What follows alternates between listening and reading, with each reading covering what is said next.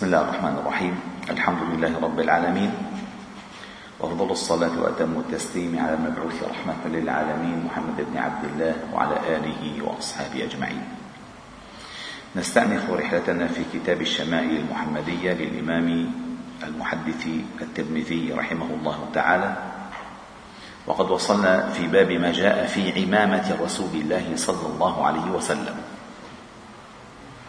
والعمامة أيها الأحباب الكرام هي تيجان العرب. فالعرب تحب العمامات أي تضع على رأسها شيئا.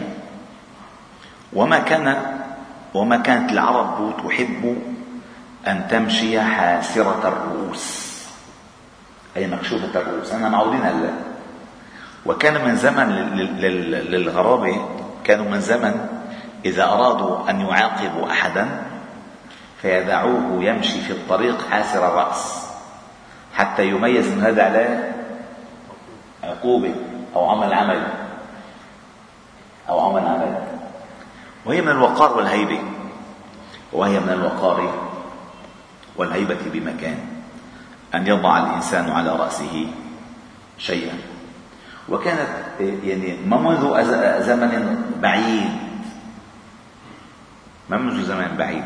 يعني على وعي أبو جبريل بتذكر كل اجدادنا كانوا يحطوا على رأسهم عرقيه شروشيب ما من زمان ما من زمان يعني. واللي آه، بجبال جبل لبنان كمان حطوا عرقيه صوف أو يحطوا. حتى بالضيعة يحطوا. أو يحطوا عقال يحطوا. هلأ سبحان الله كشفة الرؤوس. وكسرة الطيوس يعني ما سبحان الله ما في هيبة. ما في هيبة لا شيء أبدا. يعني ثقافتنا يعني غزينا من غزينا نحن غزو. بهدوء بهدوء. مع إنه فجأة تغير لا شوية شوية. شوية شوية حتى وجدنا أنفسنا بالظاهر لا ننتمي لشيء. يعني ظاهرنا ظاهرنا لا يدل على أننا ننتمي إلى شيء ظاهرنا. فمثلا مثلا بتروح على البيوت بيوتنا يعني. فبلا بيوتنا. نجي بعدين على بيوتنا بتروح على بيوت برا. فإذا دخلت على بيت آسيوي شرق آسيوي تدرك أنه بيتا أو أنه بيت صيني أو ياباني. أو رحت تدرك أن هذا بيت أفريقي. أما بتفوت لهون بدك تشوف ياباني بالبيت بتلاقي بدك تشوف راس أفريقي بتلاقي بدك تشوف بوزة بتلاقي شو هالبيوت هذه؟ يعني لم نعد ننتمي لشيء. ما عندنا شيء ننتمي اليه لا بثقافتنا لا بلغتنا لا بلباسنا لا بمنطقنا لا ببيوتنا لا بحركتنا لا. لا بتجارتنا. فلذلك نحن يعني مهددون. بالانقراض. بعد بعد فترة مهددون بالانقراض. لأن الأمة التي لا تحافظ على لغتها وعقيدتها وتاريخها وتقاليدها وأعرافها لا وجود لها. ما لا وجود؟ اللغة مشوهة وعقيدة غائبة. وتقاليد آه، مستوردة مستوردة وتاريخ منسي منسي. وتقليد أعمال الغرب. فنحن مؤهلون آه، بقوة للترشح في ترأس لائحة الأمم المنقرضة قريبا أو المجتمعات المنقرضة قريبا. الأصل ذلك. فالعمامة العمامة مما كان يضعه النبي صلى الله عليه وسلم وتتشرف العمامة بأن تكون على رأس رسول الله صلى الله عليه وسلم. فتجمل العمامة عندما توضع على رأس النبي صلى الله عليه وسلم فالعمامة تتجمل بالنبي وليس النبي يتجمل بالعمامة. لأن هو الكمال كله والجمال كله.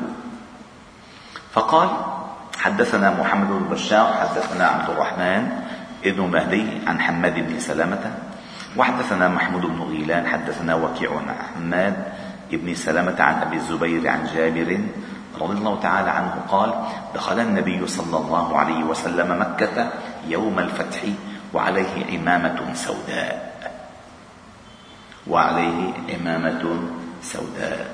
وحدثنا ابن أبي عمر حدثنا سفيان عن مساور الوراق عن جعفر بن عمرو عن حريث عن أبيه قال رأيت على رسول الله على رأس رسول الله صلى الله عليه وسلم عمامة سوداء. وحدثنا كذلك محمود بن غيلان بسنده عن جعفر بن عمرو عن ابن حريث عن أبيه قال أن النبي صلى الله عليه وسلم خطب الناس وعليه عمامة سوداء. النبي صلى الله عليه وسلم كان يلبس أو يلبس العمامة وكان يلبسها سوداء وغير سوداء. وغير سوداء. أه ونحن هلأ بحطوها المشايخ العمامات هي تراث أه عثماني من العرقية الحمراء ودير مندارة البيضاء والشبشولة السوداء. هي أه طراز عثماني. عثماني وهذه العرقية نمساوية. بتعرفوا المسلمين وصلوا لهونيك فهي نمساوية وليست أنه هي ولكن كانت عرفا كان يضعها العلماء عرفا. يضعها العلماء. ليس للتميز انه هن أحسن من غيرهم فلا يتميز العالم بعمامته إنما يتميز بخلقه وعلمه. فما كل واحد حط عمامة صار عالما. العمامة لا تجعل من الرجل عالما ولا الشهادة تجعل من الرجل عالما ولا الفصاحة تجعل من الرجل عالما. الذي يجعله من العلماء أن يكون أكثر خشية لله من غيره وأكثر عملا لدين الله من غيره وأكثر دعوة إلى دين الله تعالى من غيره وأكثر خلقا في تطبيق دين الله تعالى من غيره. هذا الذي يجعله من العلماء لأن الله يقول في كتابه إنما يخشى الله من عباده العلماء. فالعلماء هم أكثر الناس خشية لله تعالى. فعلم لا يزيدك لله خشية فحري أن يوقع بك في النار. يرفع الله الذين آمنوا منكم والذين أوتوا العلم درجات. فإذا وقال حدثنا هارون بن إسحاق بسنده عن عبيد الله بن عمرو بن عمر عن نافع عن ابن عمر رضي الله عنهما قال كان النبي صلى الله عليه وسلم إذا اعتم أي إذا وضع عمامة سدل عمامته بين كتفيه والذي والتي تسمى الذؤابة ذؤابة العمامة. اللي بحطوها بزمننا ورا شغله هذه اسمها ذؤابة العمامة يسدلها بين كتفيه. هلا الافغان الافغان إلى الآن بحطوها هيك. الأفغان. و والله تعالى أعلم أشبه العمامات بعمامة العرب. والنبي صلى الله عليه وسلم ليست عند العرب بل عند الأفغان. آه، سبحان الله لعلهم ورثوها هكذا. وما تخلوا عنها. لأن البلاد هذيك ما بتعرف هالشغله لعلهم ورثوها هكذا. لأن البشتون أصلهم عربي. قبائل البشتون أصلهم عربي.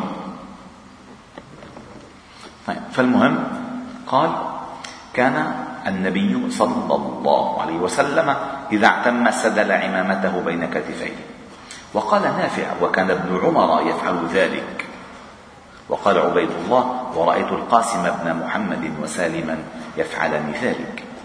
وقال وحدثنا يوسف بن عيسى بسنده عن عكرمة عن ابن عباس رضي الله تعالى عنهما أن النبي صلى الله عليه وسلم خطب الناس وعليه عمامة دسماء. دسماء أي متلطخة بدسومة شعره من الطيب. يعني مبين علي كأنها مزيتة كأن علي مزيتة من الطيب. وأن النبي صلى الله عليه وسلم خطب الناس وعليه عمامة دسماء. والحمد لله رب العالمين. سبحانك الله وبحمدك نشهد أن لا إله إلا أنت.